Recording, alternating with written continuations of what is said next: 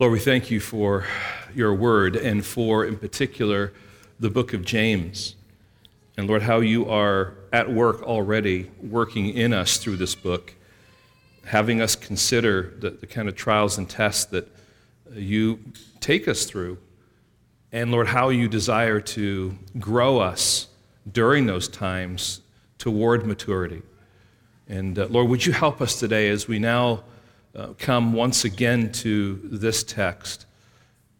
Lord, help us to be humble before you, to be teachable, um, that your Holy Spirit would have freedom to work in our hearts and to instruct us, Lord, in ways that we need to um, come to you and seek forgiveness, Lord, for our, our lack of trust, as well as, Lord, finding confidence um, in resting in you um, as we are facing our trial and our test together. Lord, would you be glorified?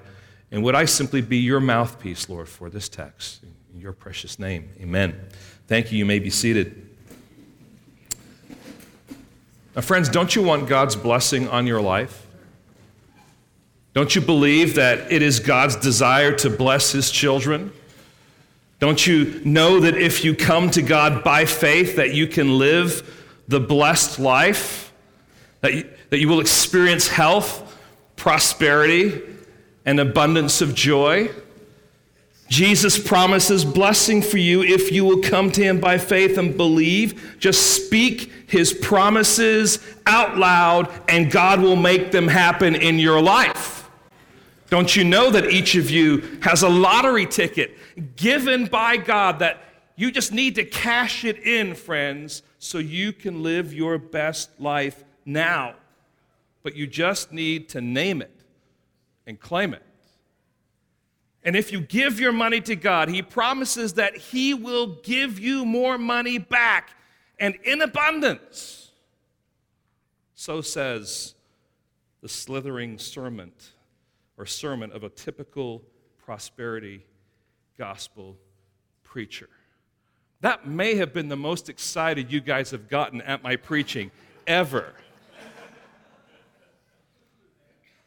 Now, the sad reality is that so many preachers are pastoring churches and are proclaiming blindly the same truths, maybe in more subtle forms. They don't realize that what they're pro- proclaiming is a prosperity gospel.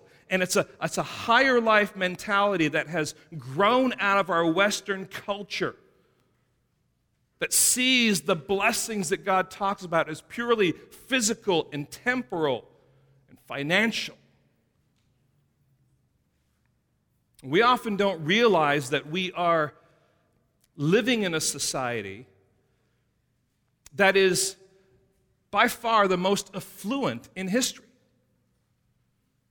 And so we are easily caught up by this stuff. And as Christians, we even expect to live this kind of more prosperity mentality life. And friends, when the poverty level in San Francisco is stated to be 82,000 for an individual or 117,000 for a family, we know that we are, in the li- we are living in a time that really doesn't understand poverty. You say, Pastor, you never try to live in San Francisco. That's not the point.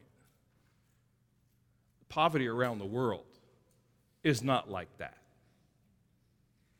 And so we must consider that when Scripture talks about poverty and riches, it's speaking in a context where there truly is a disparity between the two.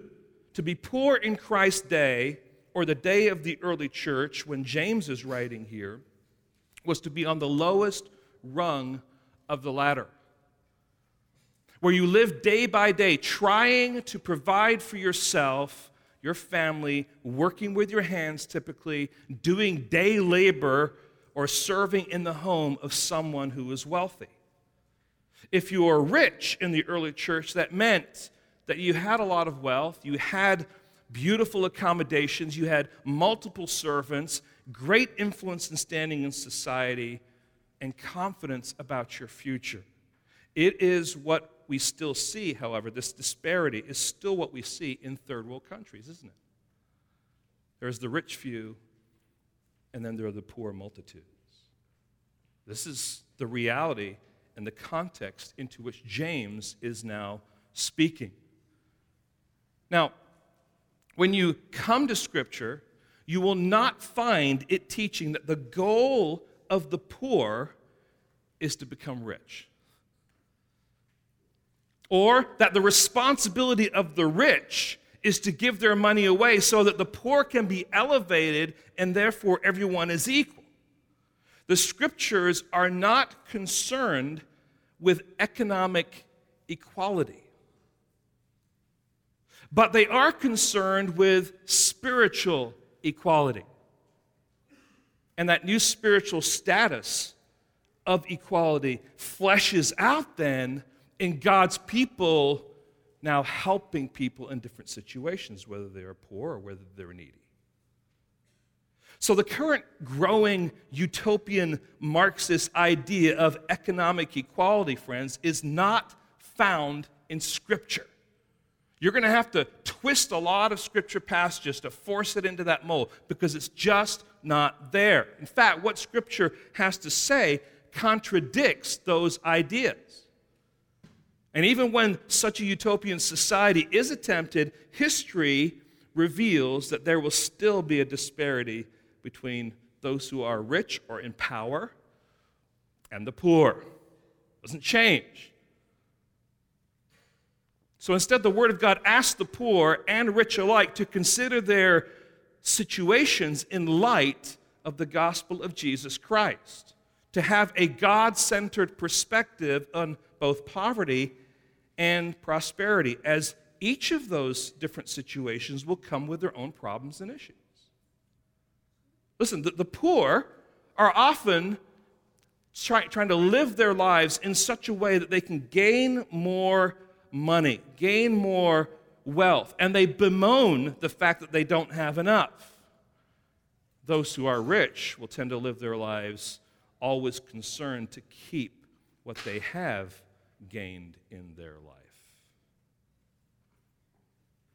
Now, that might be simplistic, but I think you get the point of the tension and the way that God now wants to kind of correct our thinking and our understanding about our own circumstances. And as we come to this passage, as we come to James 1 9 through 12, which is our text today, it might appear that James is changing the topic a little bit here. That he's simply introducing a new theme of instruction regarding the poor and the rich. But that would not take into account what's going on in the context, would it? See, James has taken time to establish the kind of process God takes his children through so that they can reach maturity.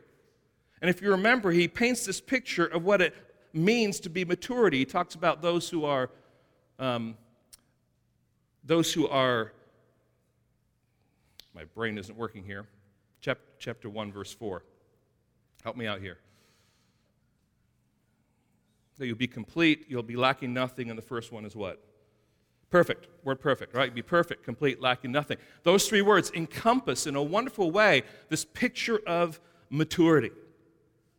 But he says the way that you get there is through tests and through the, the right kind of steadfastness that comes while you are going through that test. And then after that, he says, Now, if you're lacking something, obviously he says you're lacking wisdom, then turn to God and pray to God by faith, asking for wisdom about your circumstance so that you can have a right perspective and you'll have a better understanding of what you need to do. And that's what we looked at last week. So now, when we come to our present context, to our, our present text, and James is now talking about the rich man and the, the lowly man, what is he doing? He's not just introducing a new topic. What he's doing is he's actually giving us an illustration and an application of what he has already been saying. And he's using the differences between the rich and the poor to make his point. So he's not simply changing the topic. He is pointing out that heavenly wisdom will help both the brother who is poor as well as the brother who is rich. Each of them need divine wisdom for their test. And friends, this is really important for us to understand. because we often think of tests or trials as just simply the negative things that happen to us. But those tests and trials are not just always the negative. The rich man who has lots of stuff is also going through a test. What is he going to do with that wealth? What is that wealth going to accomplish? What do you do now to try and protect that wealth? How do you multiply that wealth? You see, it's, it's a test. And just like someone who's poor, his test might be different. The rich man also has a struggle that he has to face, and we're going to get into that a little bit here. So, in both cases, James is calling on them to look at their circumstances in light of God's big picture. God is accomplishing his purposes in his believers, whether rich or poor, so that they will become mature. Which means that because of the gospel, they are to adopt heavenly wisdom that assesses what is really important in their lives. And we all need that. And so this morning, I would like to put it this way that biblical wisdom applied during trials gives believers in every situation reason to boast. say, well, wait a second. If you're poor, you're supposed to boast? Yeah. If you're rich, you're supposed to boast? Yeah. This word boast actually modifies both the rich man and the poor man. It's talking about both. Both of them are to have a reason to boast. And so let's first of all talk about the test of pro- poverty here. Let the lowly brother boast in his exaltation. So the question now is who is he and what is his exaltation? Well, let's take the first one. Who is the lowly brother? He is the individual who is on the lowest rung of the socioeconomic ladder. He's the man or woman who is poor, who might have a job, but it's typically eking out life day by day. And if we understand the scriptures correctly, most Christians of that time fell into this category. In fact, if you look at 1 Corinthians chapter 1 and verse 26, here's what you will find. Here's the apostle Paul speaking. He says, "For consider your calling, brothers, not many of you were wise according to worldly standards. Not many were powerful. Not many were of noble birth." But God chose what is foolish in the world to shame the wise. God chose what is weak in the world to shame the strong. God chose what is low and despised in the world, even the things that are not, to bring to nothing things that are, so that no human might boast in the presence of God. And because of him, you are in Christ Jesus, who became to us wisdom from God, righteousness and sanctification and redemption so that as it is written, let one who boasts, what? Boast in the Lord. So, according to Paul, the lowly brother is considered by the world to be foolish, to be weak, to be despised. And although those may be true statements of most believers in the early church, James is saying that they are to boast in their exaltation. That doesn't make any sense. So, what is it then that is this exaltation? Now, if we're left to the televangelists, they will tell us to believe that what James is talking about, the poor, boast in becoming rich. God desires to elevate you out of your poverty and to give you wealth. But that is not the argument James is making at all. That's not the argument that Paul is making in 1 Corinthians. Paul is telling these foolish, weak, and despised Christians to boast in the Lord, isn't he? And that's what James is saying here in our text. That the lowly brother is to boast in the fact that though he is poor financially, his situation is humble that through the gospel of Jesus Christ, he has been exalted. Not physically, not economically, but spiritually. So, what James is saying to the lowly man, to the poor man, is this when you look at your circumstances, when you look at your trials, when you look at your suffering and the tests that you're going through, when you look at them through the lens of wisdom, achieved by praying with unwavering faith. You will not look at yourself as simply one who is depressed by your poverty, but one who has been blessed beyond measure by Christ. You are spiritually rich. So, friends, this is really, really important for the body of Christ to see, isn't it? I mean, this is, this is incredibly important for us sitting in this church. That is an Old Testament illustration, I think, of what poverty looks like. You know the story of Ruth, don't you? Ruth comes with her, her, her mother in law back to, um, to, um, to the, Israel and, and, and to the territories there. And while she is there, it is very clear that she is very poor. How do we know that? Because she goes out gleaning in the fields. Now, if you know what gleaning in the fields was, in, in the economy of Old Testament Israel, um, if you had a crop, you left the edges for those who were poor, um, those who didn't have anything, and they would come and they could, they could pick up what was left over and they could take it home. In our modern day setting, this would be Ruth going to a dumpster and diving for food and for stuff. It'll be the kind of people that come through your neighborhood and look in your recycle can for soda cans and bottles to go take them to, you know, to, to get the money out. This is the poor who have nothing.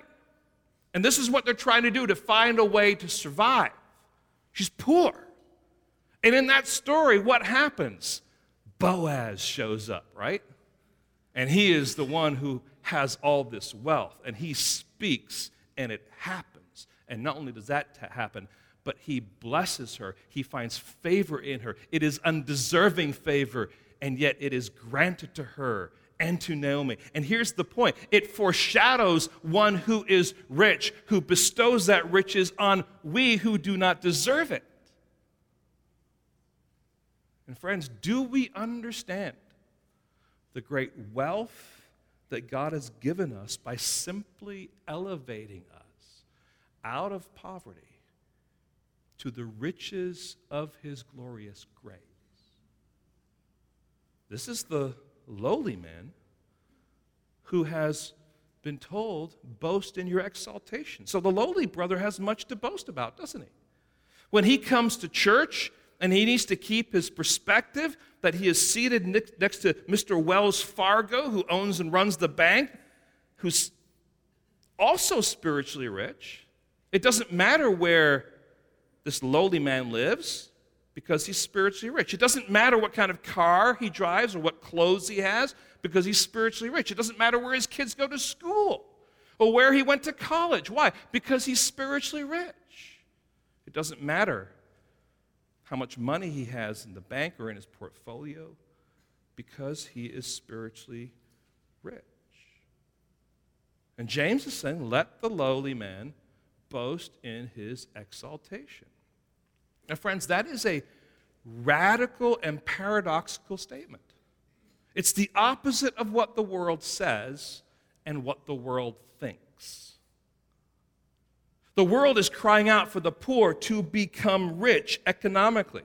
James, Paul, and the heartbeat of Scripture is crying out that the poor man who is in Christ is rich and to boast in those riches. And it's this new and fresh perspective that the lowly man has because he has taken time to look at his trial, at his test, and going to God in prayer, asking for wisdom, that now he has an awareness of what is most important, that divine wisdom gives him a freshness of understanding. That what is far more important than stuff is the riches of the glorious grace that God has bestowed on him. Now, friends, is that something that you need to be reminded of? Do you need a fresh dose of your spiritual reality that you are one who has an inheritance? You're one of God's children. Are you always caught up trying to compare yourself to others based on the world's definitions and categories? Do you get discouraged because you're poor? Now, as I mentioned earlier, the poverty level in San Francisco was 117,000. And friends, most of us wouldn't know how to interact with the poor in Christ's day, let alone try to compare our lives to them. We don't. Now, I know some of you have been to other countries. You've, you've been to places where there's third world realities, and you, you walk into a village or you walk into a home. And I've, I've done this, I'm, I'm thinking in Bolivia in particular, walking into a home where there is a structure, but there's dirt floors. And the kids are playing happily. They're dirty, but they're playing happily. And the mother is working her tail off, and she is offering you the best food that she has. And there's a joy coming on there. And we're like, where's the carpet, dude? I'm going to sit on this bench? It's hard. I wonder how long we're going to be here. And we realize how comfortable we have become. And the reality is, when you go through an experience like that, you come back and you step foot back in the United States and you realize we just don't get it. Those who are poor here economically are actually rich compared to the rest of the world. There's something healthy about God's people in particular having that kind of experience. Now, we who belong to Christ can boast in Christ because we are spiritually rich. That's the first example that James is giving here, but it's part of a, another example because he, he moves from the, the test of poverty to the test of prosperity. Now, some people might say, What do you mean, test of prosperity? If you're rich, you don't have anything to worry about. You got money, everything's fine. Let's read verses 10 and 11. And the rich in his humiliation boast in his humiliation. Because, like a flower of the grass, he will pass away, for the sun rises with its scorching heat and withers the grass, its flower falls, and its beauty perishes. So also will the rich man fade away in the midst of his pursuits. So, having looked at the lowly man, the poor man, and his test of poverty, we're now looking at the rich man with his test of prosperity. Again, who is the rich brother? It's a good question. It's important for us to ask the question. We think about richness. I think, you know, obviously we, we jump to, to people like um, Bill Gates or, or Donald Trump from a financial perspective. But the reality is that most of us, according to the world standards, are wealthy people. Let me just rattle some things off to you. We own our own home.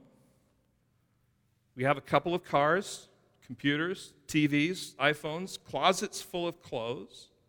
So much so that we have difficulty deciding what we're going to wear today. Anyone struggle this morning? Yeah? We have electricity, indoor plumbing, and some of us even have air conditioning for those two or three weeks during the year when we just can't stay cool. All the while, much of the rest of the world is happy to have a roof over its head, some extra clothes that they can wear from time to time, and some basic food day by day. And so, friends, I, I think although we might look at the, the poverty test, I actually think that much of our test is probably more on the prosperity side. So, what is this rich brother's humiliation? It's quite the word, isn't it? His humiliation. I mean, it sounds devastating, but it's not. How can we, how can the wealthy believer glory in his or her humiliation? How can we glory in being brought low? What is it that James is getting at here? Is James advocating that the rich man should be humiliated simply because he's rich? Or that to be rich is somehow an evil that must be eradicated? Is he suggesting that we find joy when someone who is wealthy, has influence, or is important to society suffers hardship or loses all his or her resources?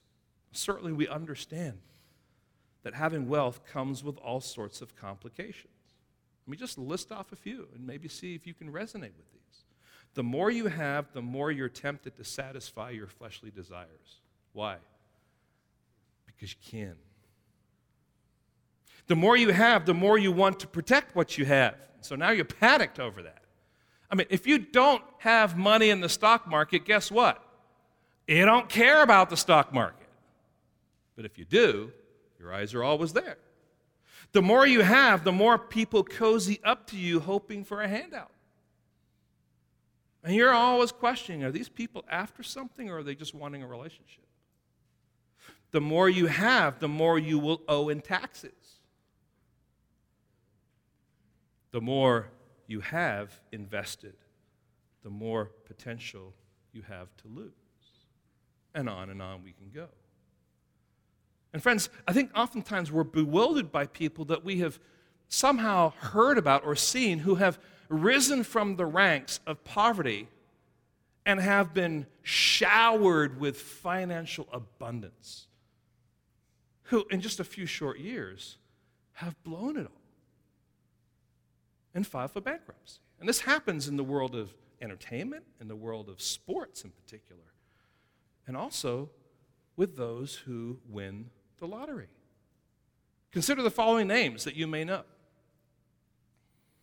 Mike Tyson, famous world champion boxer, in his life earned over $400 million, has to file for bankruptcy. And uh, now, you hear this, and you're like, can I say this? What an idiot. John Daly, the power swinging golfer, some of you may remember him, 55 million, filed for bankruptcy. Boris Becker, the powerful German tennis player who won Wimbledon three times and was runner up four times. That tells you he was pretty good. He earned 126 million and he ends up filing for bankruptcy. Michael Jackson, Michael Jackson the famous singer, I was about to say sinner, and, and both may be true, but the famous singer, when he died, they found out he was over 400 million in debt.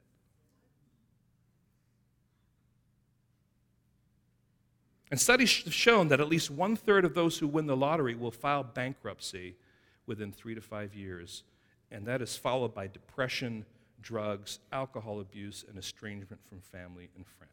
Now, all of these examples are examples of humiliation from the world's perspective. This is, this is people who have been given much who have not had the capacity to know how to handle that. And have just allowed the, the, the wealth just to, to fuel a lifestyle that is just foolish. And it just all disappears. But what James has in mind here is something completely different. He isn't saying that the rich brother must boast in his loss of finances or the rich brother um, is somehow no longer wealthy. That's not the point at all. What James is saying is that the rich brother, because he is now in Christ, recognizes that his wealth is not the most important thing about him anymore. That his home, his cars, his money, his influence, his standing in society is not the basis of his identity. But because of the gospel, how he now understands that what is most important is the fact that he is spiritually rich. And because of the gospel change in his life, the rich brother recognizes that life is short, that his riches are temporary, and that his responsibility before God is to use his riches now in a different way, in a way that honors God and serves him and pleases him. So he is, he is moving from this status that is one of leadership and prosperity and standing in community to one where he realizes that what's more important is not that, but the humility of heart, because now he is one who has been given spiritual riches which are worth far more than any earthly riches can account for. So he's not glorying in his worldly goods, but in his new standing in Christ. Now, friends, this is a radical statement in a context where glorifying self was considered to be standard practice in that Hellenistic culture, in particular the Hellenistic rich. This boasting, this word boasting, is a word that describes self promotion that was recognized and accepted as an essential element for establishing one's reputation and influence. Boasting was, was normally to draw attention to a person's possessions, his achievements, and his attributes. And that, that Hellenistic society, you would enter into society and say, you know, I am so and so, and this is the wealth that I have, and these are the accomplishments that I have made, and these are the qualities that I have. That was considered standard. And what James is saying is the rich man isn't to boast in his riches, but he's to boast in his humiliation, which means that he is to boast in his identity with Christ. That is what matters most. Now, boasting in and of itself isn't necessarily wrong. Listen to what we find in Jeremiah chapter 9, verses 23 and 24. Jeremiah 9, 23 and 24. Thus says the Lord Let not the wise man boast in his wisdom, let not the mighty man boast in his might, let not the rich man boast in his riches, but let him who boasts in the uh, who boasts boast in this that he understands and knows me that I am the Lord who practices steadfast love, justice and righteousness in the earth for in these things I delight, declares the Lord. So, from this text, it's clear that boasting is not in and of itself wrong. The issue is what is a man boasting about? So, what James is calling for is that the rich brother apply heavenly wisdom to his trial of prosperity by saying in his heart something like the following I am truly privileged to serve on the leadership council of this city, to have wealth and resources in abundance, and to have had the privilege of a healthy education. But truly, what matters most to me is that I am a child of God, a fellow brother and sister in God's family, one who has been given the most undeserved treasure of all, Christ Himself. He now sees his wealth, his riches, his goods, his standing in society completely differently as temporary realities that will be short lived, responsibilities that, that must be stewarded well in order to glorify God. So James then offers this, this warning, doesn't he? The end of verse 10 through verse 11. Here's what he says Because, like a flower of the grass, he'll pass away. That's the, that's the statement. That's the example. He will pass away. And he gives now an illustration of what that looks like. For the sun rises with its scorching heat and withers the grass, its flower fails, and its beauty perishes.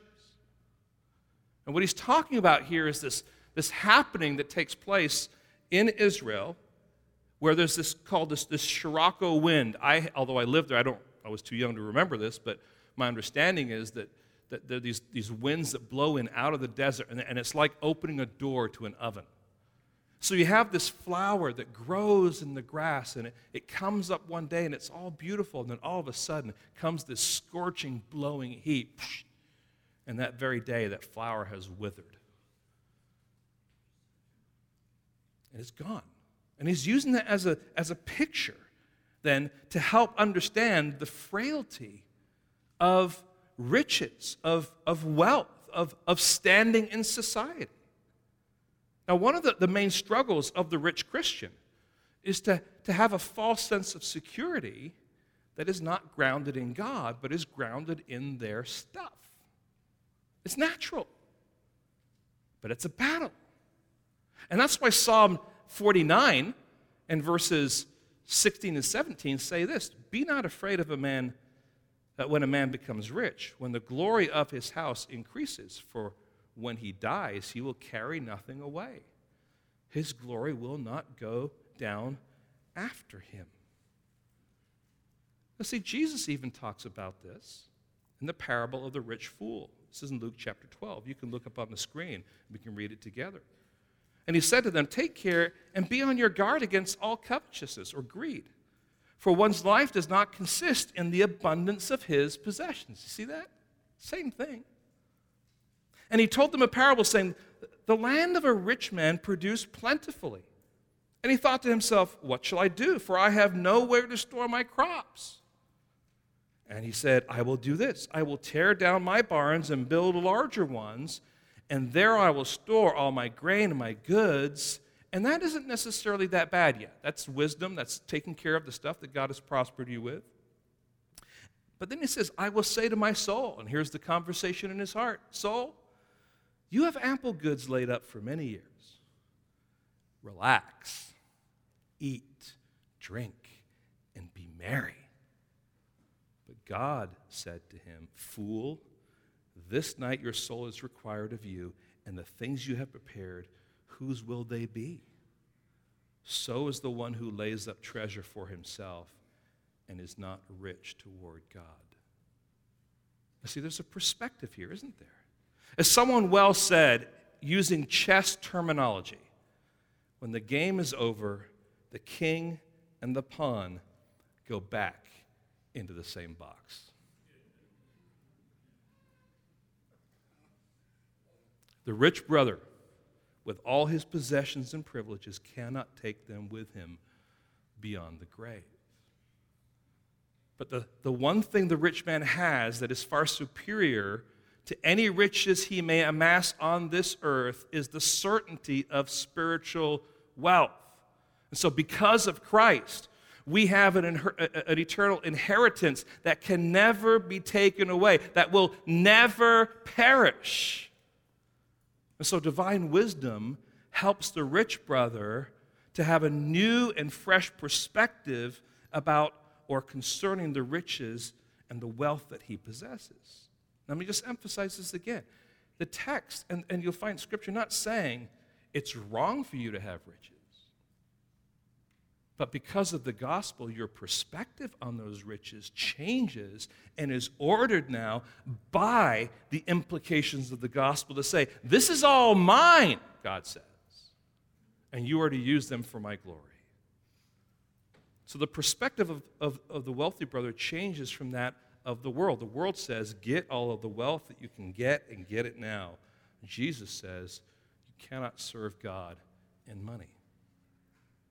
The world says you will be measured by the stuff that you accumulate in this life. Jesus says, Do not lay up for yourselves treasures on earth where moth and rust destroy and where thieves break in and steal, but lay up for yourselves treasures in heaven where neither moth nor rust destroy and where thieves do not break in and steal. For where your treasure is, there your heart will be also. See, this is, this is what James is getting at.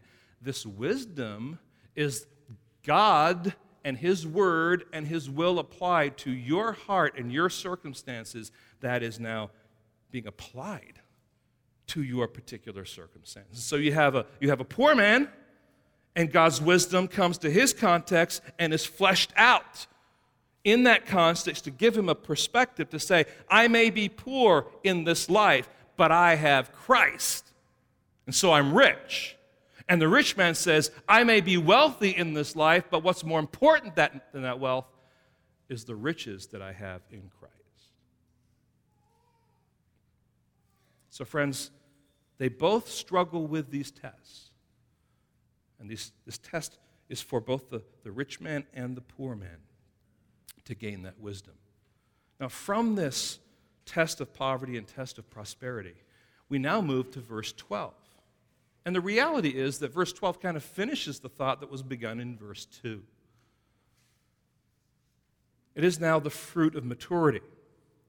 And James is just uh, with us, he's, he's just used this illustration of a comparison between the rich man and the poor man to help us understand how, how this wisdom fleshes out. But he could have used a variety of different illustrations. Let me just kind of run these through, maybe to tease them out a little bit for you. Eh, maybe in the context, he could have used the subject of age. You're a young brother or you're an older brother. Each of them have their own tests, and you must be wise in both of them. Your education. So you have the educated brother and you have a less educated brother. or addiction, the brother who is struggling with an addiction, and the brother who has, by God's grace, not been ensnared by the abuse of drugs or al- alcohol. They're, they're both going through their own tests. They're different kinds of tests. Childbearing, the fruitful woman, the barren woman. Physical strength, you're physically strong or you're physically weak. And there's race, right? You're, a, you're a racially accepted brother or you're the racially marginalized brother. You're the, the lonely one, or you're the person who has lots of companions. You are one who has experienced a, a, an unexpected bereavement of a spouse early in life, or there's that person who has had a long, very happy and productive marriage. And then there are those who are constantly unemployed and those who are fulfilled in their work. You see, I'm just throwing out just different comparisons. You say, it's not that one is better than the other. That's not the point here. The point is life and people are full of all different circumstances. And each of them in their circumstances go to God in prayer, by faith, asking for wisdom. And God grants them wisdom in their context, and He wants you to flesh out that wisdom where you live. So, this is the application of what he has been saying. And, friends, this is, this is radical and it's right. Each of them, when they go to God asking for wisdom by prayer through faith, will see God fleshing out in them ways that they can approach their circumstance that will ultimately move them toward maturity. So, with that in mind, we see that both the lowly brother and the wealthy brother, when they apply the wisdom to their trials, prove to be blessed brothers. They prove to be on the road to maturity. Having considered the trial as a test and applying wisdom, they move down this path of maturity. And as a result, the man who applies godly wisdom is blessed and will receive the crown of life. As we read here, verse 12 Blessed is the man who remains steadfast under trial. For when he has stood the test, he will receive the crown of life which God has promised to those who love him.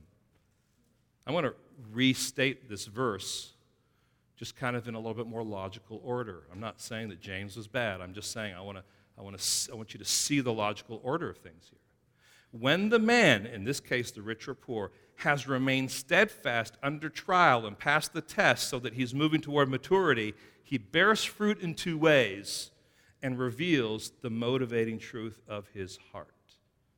So, what are the two ways that he bears fruit? First of all, it says, This man is blessed. He is blessed. Now, we usually think of blessing in terms of how I feel, what I have.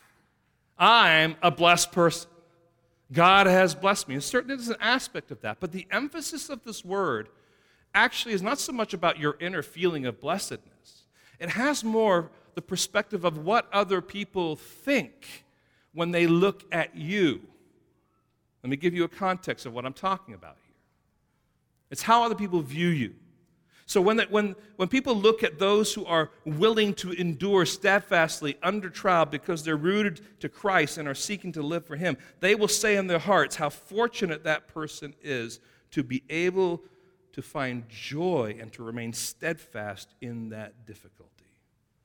I wish that I could have that same perspective. I, am amazed at how they can handle their struggle with such grace, or what is their secret? How do they do it? What can I learn from them? Why is it that even when they are in the thick of their trial, they're able to press on with a right and clear mind? How are they able to count it all joy? All right, they're looking at people and they're just like, how do they do it?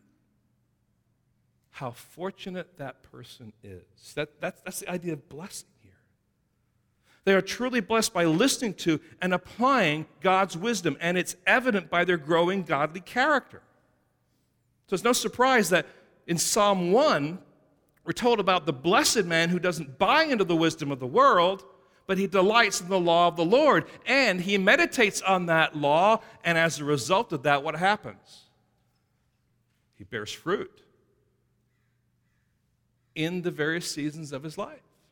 He is prosperous.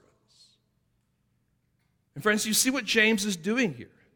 Do you see how he's giving us the big picture to encourage us to endure trials with joy? He's not promoting your best life now, but your blessed life now. In the sense that I have explained it here. Not because you've accumulated more stuff or are free from trials, but because you have been trained by God's wisdom and are applying it to your life here and now. So he is blessed now. That's the first fruit. The second fruit we see here is that he will receive the crown of life. When he stands before God in heaven, those who have, been, have remained steadfast and passed the test will receive this crown of life. That's what this text says. Now, this is the image of the victor during the Greco Roman Games, the Isthmian Games. They've run a race and they've won. They've um, fought in a wrestling match and been victorious. They prevailed in the dangerous chariot race and crossed the line first. And all victors were given a wreath as a sign of honor. So when God's children remain steadfast under trial, God promises to honor them for their endurance. That's the picture. You'll get this crown of life. He understands how difficult it is for you to face those trials, to go through those tests. He is aware of the, the sweat and the struggle and the tears that you're facing along the way. But when you cross that finish line you enter into his presence, he promises you the crown of life. But unlike the Isthmian Games, where there is only one victor who receives the crown, God's children will all be recipients. Now, I don't want you to think of this, this new mentality that we have in our culture where you know, kids go out and play and no one's keeping score and you're all happy. That's not it at all. It's something far more significant than that. A number of years ago, at a previous church, I was encouraged by my associate pastors to take part in a mini triathlon. Anyone participated in a mini triathlon? Know what I'm talking about? Well, it's something the younger associates wanted to do, and it basically involves swimming 500 meters, um, biking 14 miles, and running three miles. Now, you see, I enjoy bike riding. I have a bike in my garage. Um, it's a mountain bike, it's fun. If ever you want to go, let me know. Um, I'm a pretty good swimmer. I enjoy swimming, it's a lot of fun. Um, used to be a lifeguard. And I've played sports all my life, so I just figured, you know, this is not a big deal. But I said to them, you know, why don't, we, why don't you just give me some time, let me kind of train a little bit and see how I'm doing, because I've never done anything like this before. So I, I, I, rode 14 miles, and I was fine, had no problem. I mean, it's, it's work, but I had no problem ultimately. I, I swam 500 meters, and I was invigorated. And if you were swimmers, you know what I'm talking about. You come out, you're like, you feel really, really great. And I started to run around the track at Cal State East Bay and my legs felt like lead. And my lungs felt like I had smoked a pack of cigarettes every day of my life. And I was hacking after one and a half laps. And I was surprised just to find that it was so hard to run. I could, I could bike, I could swim, but I couldn't run. It was actually really humiliating for me because I thought, oh, no big deal, I can run, no problem. And you know what that did for me, though? This, this little attempt at sharing the story has a point, all right? What it did for me is it gave me great respect for those who run in marathons. Now, if you notice this about marathons, usually, you know, let's take the Boston Marathon, for example. Most people have no idea who won the Boston Marathon. I mean, you probably don't, don't even know a name of someone who ran the Boston Marathon and won.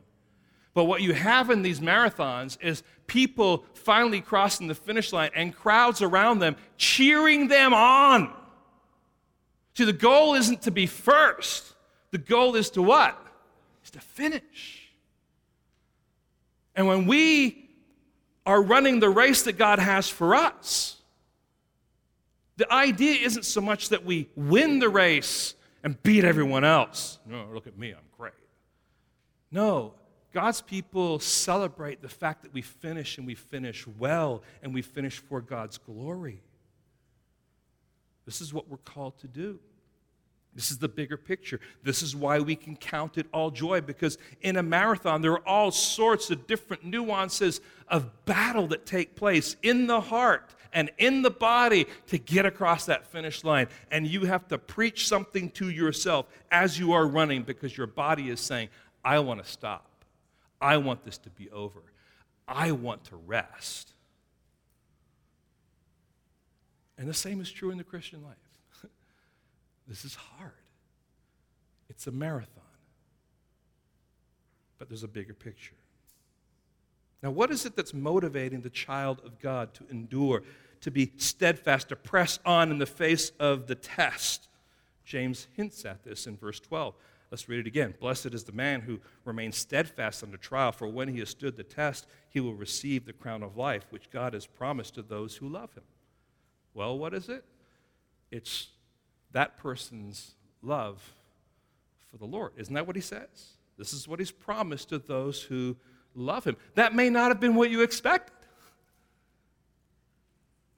But what he's saying here is this when the weather, weather vane of your heart is to live your life for the, the glory of God because you love him, that doesn't always mean the, the race is going to be without its struggle or its failure. But the Christian, having fallen down, is never abandoned by God. I love the story, you may know of it, of Derek Redmond. He was the British 400 meter runner who was one of the favorites to win the gold medal in the 400 meters at the 1992 Barcelona Olympics. And he qualified for the preliminary rounds with the best speed of everyone else.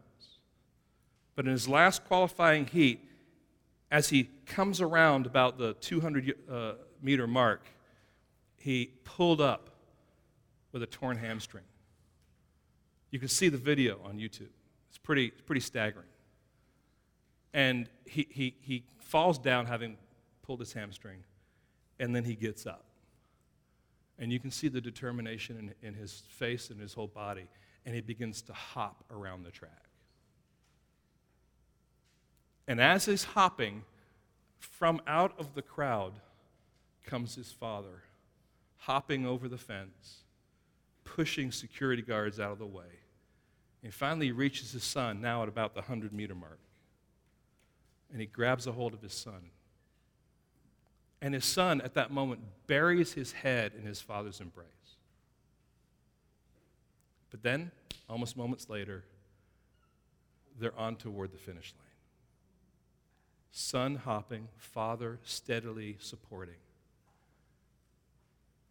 and a security person comes up and says, You can't do this. You need to get out of here. And he's like, Look, get out of here, buddy. We're going to finish this race. I'm going to help my son across the finish line. And they say this is one of the most memorable moments of Olympic history, a model for all of us. Now, you might not remember that the winner that day was Quincy Watts and that he set an Olympic record. But you'll remember the name Derek Redmond and the example that he and his father set for mankind. In a similar way, the reason we run, the reason we endure hardship, the reason we remain steadfast is because we love the Lord but we also know in that loving the Lord that we're motivated by the fact that the Lord loves us. He's never abandoned us, He's always with us, He's always there to help us, whatever the situation may be. So I hope you can see the perspective here. You have these rich man, this poor man, as, as examples of what it means to apply wisdom to the context. But all of us, every child of God is running in a race. Every child of God needs to recognize this wisdom that God gives because we lack it and to apply it to our own circumstances. And if we do that, we are blessed, we'll receive the crown of life, and it's evidence of our love for Him. And let me finish now with just three concluding thoughts that flow out of our text. First of all, I want to talk about gospel blessing.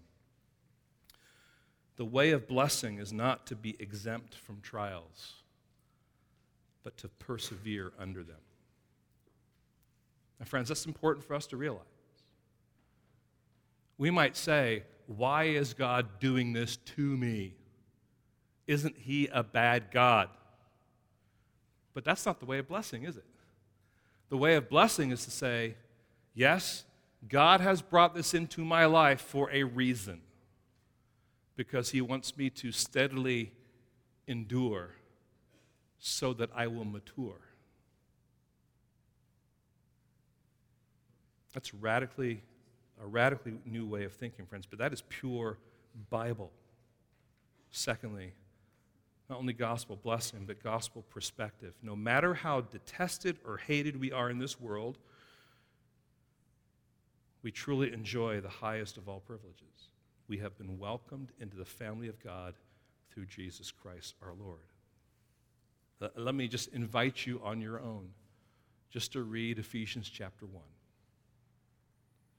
and to be reminded of all the riches that you have been given in Christ. This is a fresh perspective. This is a gospel perspective. And it's a perspective that we need to have, no matter our situation. And then I just want to highlight what I'm calling gospel unity. The body of Christ unites people from all walks of life, all types of struggle and hardship, all kinds of ethnicities, cultures, and peoples. Mr. Lowly will sit in the same pew as Mr. Rich. Mr. Lonely will sit in the same pew as Mr. Outgoing. Mr. Addicted will sit in the same pew as Mr. Overcomer. Mrs. PhD will sit in the same pew as Mrs. High School Dropout. Mr. Broken Marriage will sit in the same pew as Mr. Lifelong Marriage. Mrs. Brown will sit in the same pew as Mrs. Black. And Mr. Corporate Executive will sit in the same pew as Mr. Janitor. Why?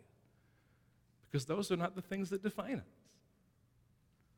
They may be true about us, but what unites us is the gospel.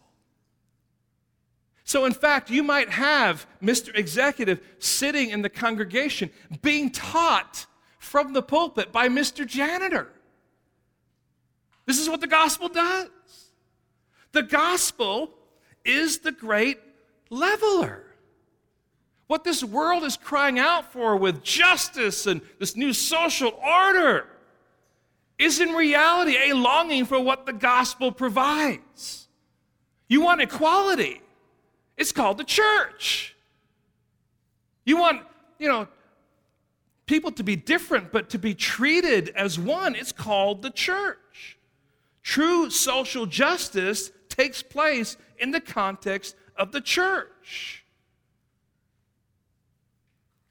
We gather together as diverse people to worship God, united in the fact that Jesus Christ died for our sins, breathed new life into us, and is now at work presently in us molding us in our maturity and preparing us for heaven. The gospel is what the world does not understand, cannot comprehend, and thinks is foolish, yet it is the gospel that man desperately needs. Friends, this is the challenge that James is giving us. Count it all joy. You know the big picture God is at work no matter your circumstance, and recognize that He is moving you on to maturity through the process. And as you look around this room, it's all sorts of different people. And we're all different in so many ways. But we have been brought together because of Christ through his gospel. Lord, help us today to see the importance of your wisdom applied and Lord, having done so, that we would encourage one another not to abandon your truth and seek the world's ideas, but direct people back to the truth that they know and help them by prayer and encouragement to trust it and to lean on your wisdom as they face the various tests that you are taking them through. Lord, we desperately need your wisdom. We thank you, Lord, for James and how he's drawing our attention to that fact. So, Lord, I ask that you would now help us. Help us to live this out. Help us to be thankful for that test or trial that is before us. Help us to seek what is lacking, that wisdom, and apply what we now learn through that wisdom so that we can live our lives for your glory. We ask this in your precious holy name. Amen.